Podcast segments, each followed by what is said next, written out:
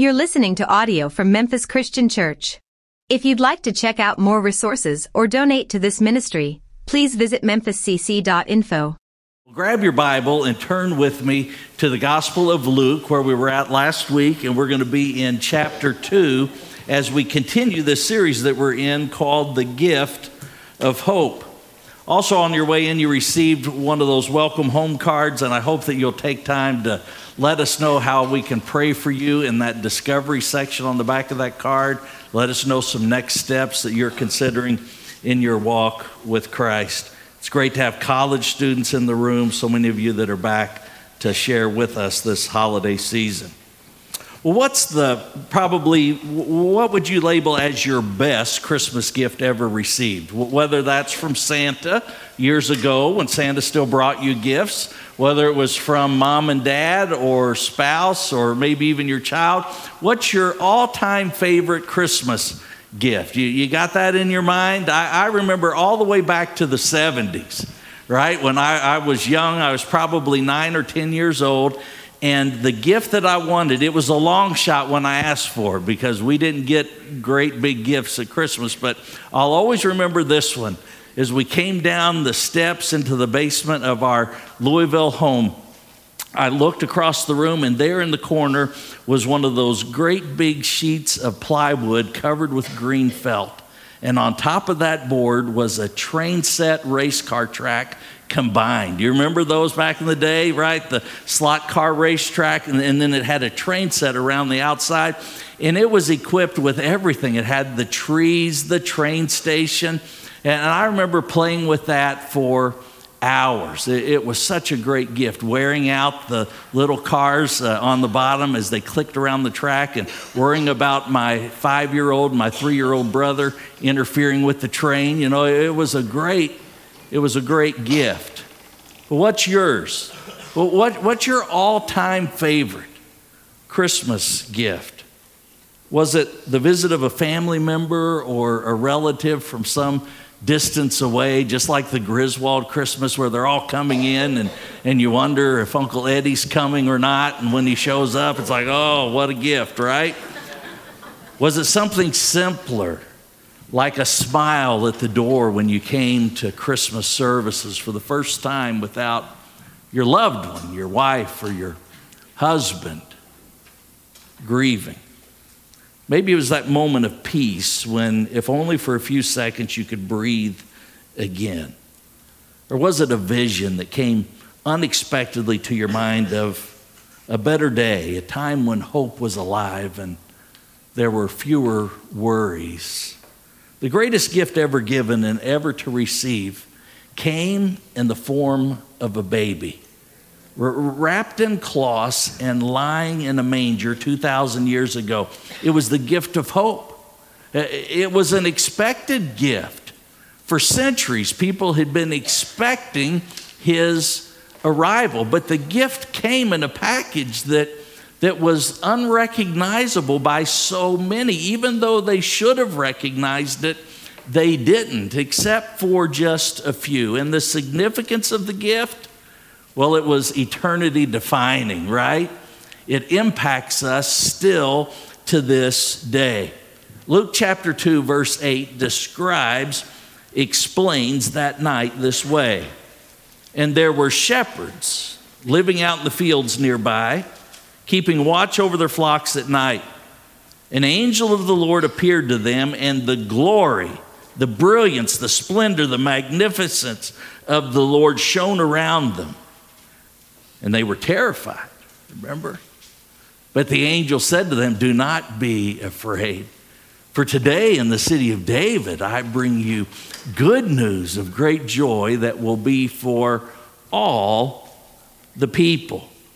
Now, it's not lost on me. It's not lost on me that the shepherds were the first, the first to receive and also recognize the gift. And it's not lost on me that it was life altering. That night, that encounter changed the trajectory of their life forever. Not because of the angel who appeared out of nowhere, not because the lights were so bright and a once in a lifetime appearance of a star in the sky that lit up everything, not the reality that they were scared out of their minds and had to run home and change clothes real quick, right? Before they went to see the baby.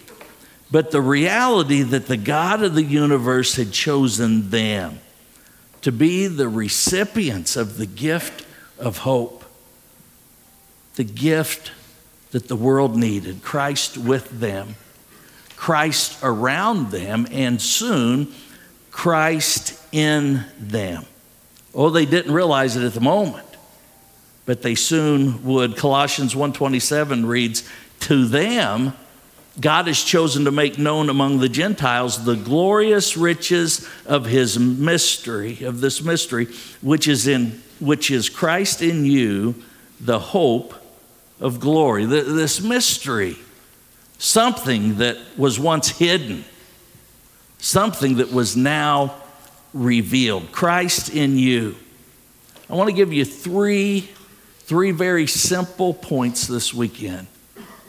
But the reality of these points is so much more. And the first is this the hope of glory is the fulfillment of God's promise to restore us and all creation. This is the hope of glory that one day, because of what Jesus Christ has done, we will be whole again. We'll be whole again in our relationship with God.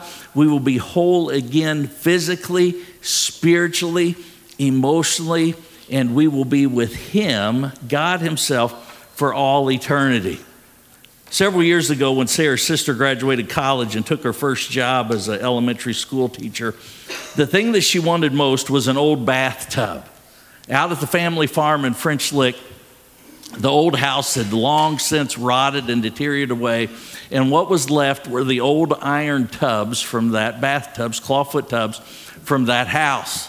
It was now in the middle of a pine grove, and, and those, those uh, cast iron tubs were now fractured and, and covered with mildew, just, just covered with vines. And, and her sister wanted one of those tubs, and she wanted it redone and she wanted it placed in her first classroom so that those kindergartners, those second graders, whatever age she was teaching then, could get in that tub during book reading time and read a book.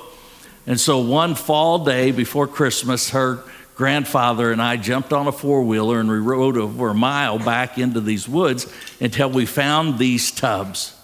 And I picked the one that was going to be most easily uh, cleaned up, but it, it was a mess. And this tub weighed a couple hundred pounds. It was solid still.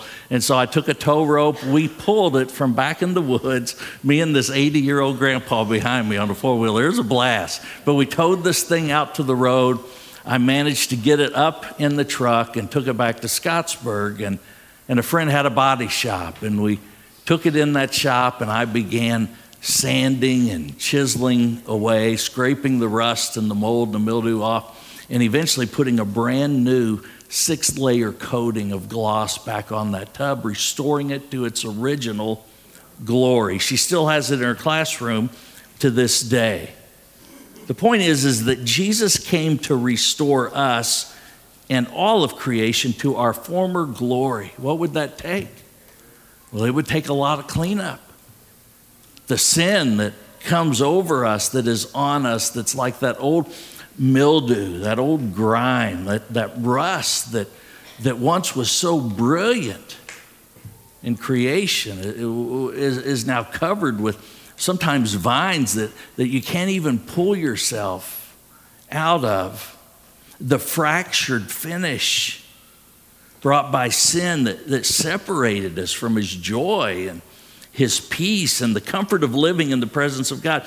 He came to restore us to our former glory of being like Christ so that we can once again be a child, a son, a daughter, an heir with Him.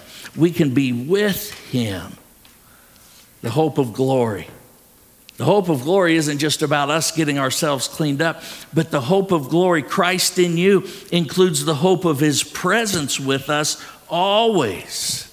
His presence in our lives, every moment of every day.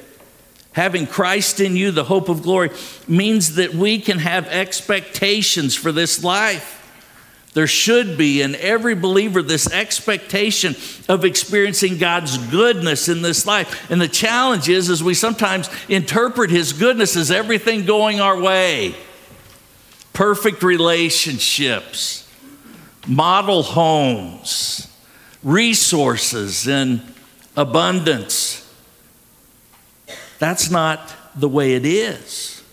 One of the real hopes of glory and the displays of God's goodness is the promise of His presence no matter the season. This is the significance of His presence. When life hits us, it's possible sometimes, and, and I know many of you have been there, even this week, at the reports of doctors and disappointments with family. When it hits you in life, it's possible to feel like God's deserted you or abandoned you. When you face loss of life or tragic situations. When these things happen, the light of glory can grow dim and, and even start to fade. But your hope can be renewed. Our hope can be renewed because of the promise of His presence. Wherever you go, whatever you face, He goes with you. The psalmist said, Where can I go to flee from your spirit? And he's not asking because he wants to flee. But he comes to this realization in his life through what? Through these dark times when he felt alone. But yet he continued to seek out God. He said, Where can I go from your spirit? Where can I flee from your presence? If I go to the heavens, you're there. If I just lay down and I make my bed in the depths of my circumstances, you're there. If I rise on the wings of the dawn, if I settle on the far side of the sea, even there your hand will guide me, your right hand will hold me fast. When we remember that God is ever present in every situation, hope rises, right? No matter how despairing the situation might seem, when we realize that He's present. And friends, how do we realize that He's present? We look for Him. We lean into Him. We remember His promise, a promise that He has never let us down on, that He is with us. His presence is in us. And friends, that's the good news of great joy that the angel announced to the shepherds. And the even better news is it's for you and me today, it's for everyone. In verse 11, the angel continues Today in the town of David, a Savior's been born to you. He is Christ the Lord. This will be a sign to you. You will find a baby wrapped in cloths and lying in a manger. The key words being Christ the Lord. God in the flesh, the boss, the King of kings, the Lord of lords. And because He's Lord of heaven, and because He's Lord of earth, Christ in you, having Christ's very Spirit in you, guarantees your resurrection and heavenly inheritance. Talk about good news of great joy and hope. The hope of Christ in you extends beyond the grave. Our hope of glory is not limited to this time and space that we live in. It's not some temporary hope that we cling to where we surrender to it now, but, but there's no future to look forward to. No, there is a future to look forward to. It's eternal. Christ in you, the hope of glory, means your hope extends beyond the grave. You need only go back and look at the empty tomb. Our hope is guaranteed by Jesus who rose from the dead.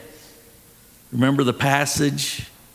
If you declare with your mouth Jesus is Lord, you believe in your heart that God raised him from the dead, you'll be saved. Why is it so important to believe this, that Christ rose from the dead? Because without the resurrection, there's no salvation, and without salvation, there's no hope. But Christ did raise from the grave. Paul wrote, If there's no resurrection of the dead, then not even Christ has been raised. And if Christ has not been raised, our preaching is useless, and so is our faith. But Christ has indeed been raised from the dead.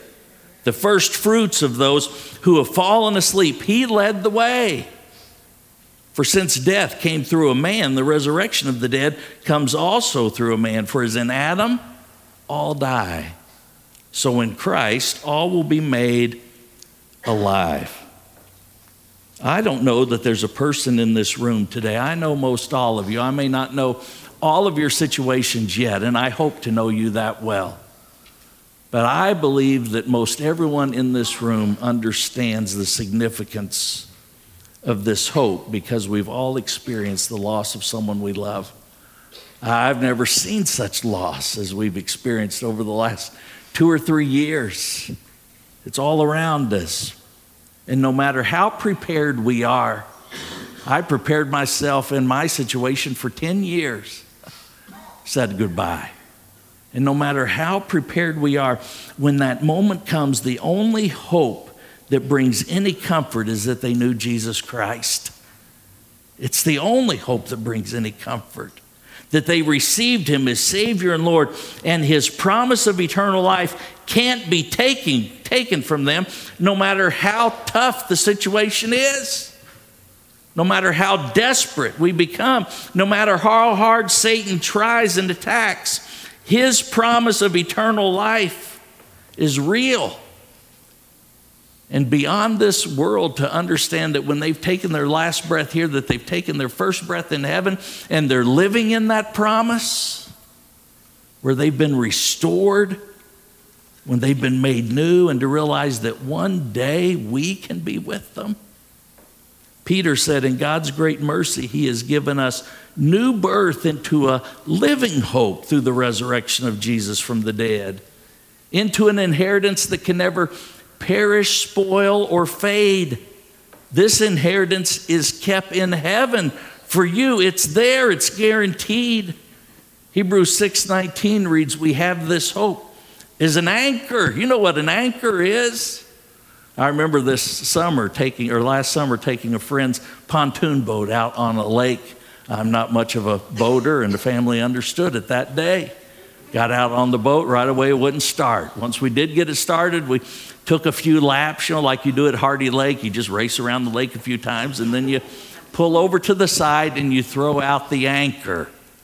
Well, I didn't let very much rope out because that'd be hard to pull back in. You know, you just let the anchor out a little bit. And we just drifted and drifted and drifted, right?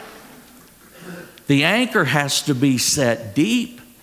And my friends, when you are outside of salvation, your anchor's just dangling there trying to grab hold of anything. But when your salvation's in Christ, you have this anchor that attaches you, that holds you that will not break loose. It's an anchor for the soul, firm and secure. And that anchor, when you go, when that time comes for you to grab hold of that and retrieve it, you need to understand that it goes all the way into the Holy of Holies. It goes all the way into the throne room of God. And at the other end is Jesus and God sitting there, secure and securing you. I love the old song, Because He lives, what? I can face tomorrow, right? Because He lives, because He resurrected from the dead, what? All fear is gone. Because I know what? I know He holds the future, the future that matters, the future that's eternal. Because He holds a future, this life is worth the living. If only just because He lives. We have this confidence, this, this anchor for our soul. This is the hope of Christ in you. Verse 15 says, When the shepherds found Mary and Joseph and the baby who was lying in the manger, they spread the word concerning what had been told them about this child, and all who heard it were amazed at what the shepherds said to them.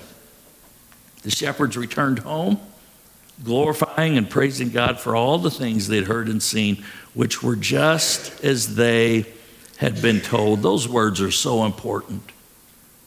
just as they had been told. My friends, when that time comes, when you have to grab hold of that anchor, that hope, you will see this that it is just as God has told you, nothing less, but exactly what He has promised. And that's the one final reality I want to share with you about this gift of hope, Christ in you. And it seems negative, but it's true.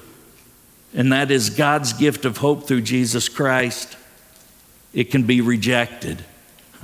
You would think I would want to flip that around and say, Christ's gift in you bless you. That God's gift through Jesus Christ can be accepted, right? That you can choose this. But the reality is, is it can be rejected.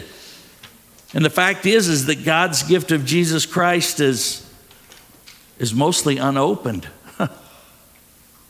it's so unopened. When challenges come in our life, we it's the last place we turn.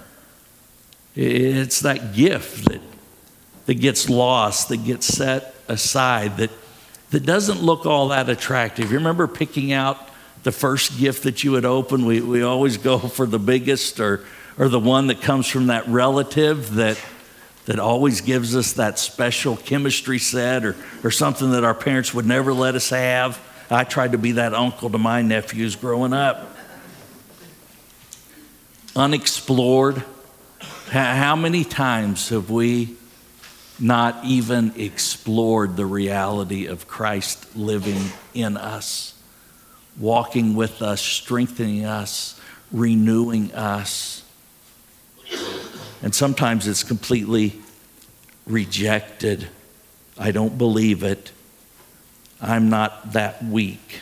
I don't need it his son, Jesus Christ, God's son, is a gift. It's a gift that's not imposed on us because if it was imposed on us, what kind of relationship would that be? It's not forced on us. It's not a bait and switch. He, he shows you one thing and then switches it out for the other. But He is a gift of eternal consequence. But it's up to us to receive Him. And that's what the shepherds did that night. They got up out of that dark field as stinky and dirty and as exhausted as they were. They accepted the invitation and they made the journey to see what they had been told about, to see if it was true. And it says that they came to that manger, not to the palace. In fact, that light that had lit up the sky, it was probably much darker when they arrived. And they found Jesus and his mother, Mary, and Joseph there, surrounded, I guess, by the barn animals. At least that's the way we like to depict it. It gives our kids a role to play in the Christmas play. but the point is, is that they discovered all that they had been told was true. And God wants that so much for you, not just at Christmas. But why not at Christmas? Why not receive the invitation? Why not open the gift? Why not explore the gift? Why not see the hope that's in you? You know, I don't remember my response to that Christmas gift back in the 70s. I, am sure I was grateful. I can remember the smell of the rubber tires on those cars. I can remember the click of the track. I can remember those little metal pads that had to make contact in order for the cars to go. I wore holes in them. I remember that train, still have one of the cars in my office. I remember that train that went around and around and around. But eventually, eventually, I know that that train and what was left of those cars and that track were put in a box they eventually put in storage and never got them out again. I remember, I remember the green felt board that was later recycled and used for a clubhouse out in the backyard, never to return to the house again, as a board for my train or for my track. I don't remember a lot of the details But I do, however, remember the day that I opened the gift of Christ in you. I've told it a hundred times. How I was in the fifth row at my home church, and for weeks I had fought that urge. I was only 10 years old. I was too afraid to talk to my parents about my desire to become a Christian. And finally, that weekend, I stepped out of the aisle and I came forward and I, I came unprepared. You know how we tell you to bring a change of clothes? I didn't bring a change of clothes. I remember going back to the back and going up into the baptistry and going down into the water and being baptized. I remember coming up and, and, and feeling so new. I remember going to Kentucky Fried Chicken after that and celebrating with mom and dad and my brother and sister the decision that I had made. I remember sitting there in wet underwear because I didn't take them off when I got baptized. But I also remember the encouragement of my friends and family. But you know, it's what would come over the years later that I won't ever forget.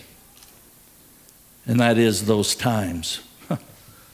those times when I felt all alone, but God would come alongside of me at work or at school and at just the right time, he would send that physical person, right, with, with a friendship. Even to this day, preachers have a lonely walk sometimes. You'd think there'd be 400 people, but, but preachers are often very much alone until God sends that person for a season to send a card of encouragement or to come go to lunch with you and things like that. And I, remember every one of those moments. I can tell you the people, I can see their faces over these last 44 years.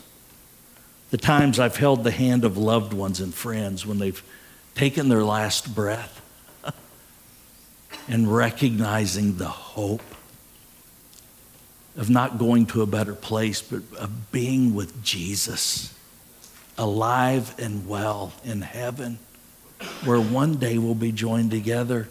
I, remember clinging to the hope when one by one I said goodbye to my grandparents over a span of 25 years. The nights that I prayed for a wife and, and didn't know that I would want a family, but God did, and He came through. It's the greatest gift ever given and received. It is. Unto you this day, in the city of David, a Savior has been born to you. He is Christ, the Lord. To us, God has chosen to make known the glorious riches of this mystery, which is Christ in you, the hope, the hope of glory. Let's stand. Father, thank you. Thank you for such a gift. Christ in us, his very presence in us, a Savior, a guide, our help, our comforter, our friend, our guarantee of what's to come. And what is a reality today that you are present with us. What a friend we have in Jesus that all of our sins, all of our griefs, that He would bear these things for us. For those of us, Lord, who have put you in a box, only to be reminded of you at Christmas time. Father, we need you so. We need you. Thank you for your mercy and for your willingness to pick up where we left off. For those, Father, that have been so lost, to have rejected you in the past. Some who sit at our dinner tables, some who greet us at the drive in, drive through. May they come to you now. And may they see that you are just as they've been told, that you're a Savior, that you're a good King for those who are just unwrapping and discovering you for the first time, Lord, today, May they surrender to you. May they surrender you in Christian baptism as I did all those years ago. May they become part of your family, a son, a daughter, an heir. May they know the comfort of your love and your restorative power, no matter how far we've gone or where we've been. Father, we are so grateful for Jesus. We proclaim him now. In Jesus' name, amen. Today, if you would like to receive him, I encourage you to come. For those of you who have received him and put him in a box, get the box back out. Open him up. Embrace him and the reality that he lives in that He wants to restore you, that He wants to walk through this life with you, but most importantly, He wants eternity with you. For those of you who are discouraged and you feel very much alone this week in the things that have happened, may I submit to you that the very best thing that you can do right now, if you're a follower of Jesus Christ, is to worship Him, to adore Him, to sing about the reality of His presence in your life, to come and to be encouraged by others that He chooses to send today to walk with you. And maybe even if it's only to speak a word of prayer or encouragement into your life, that you would receive that. This is our hope today. Our hope and our only hope is Christ in us won't you come?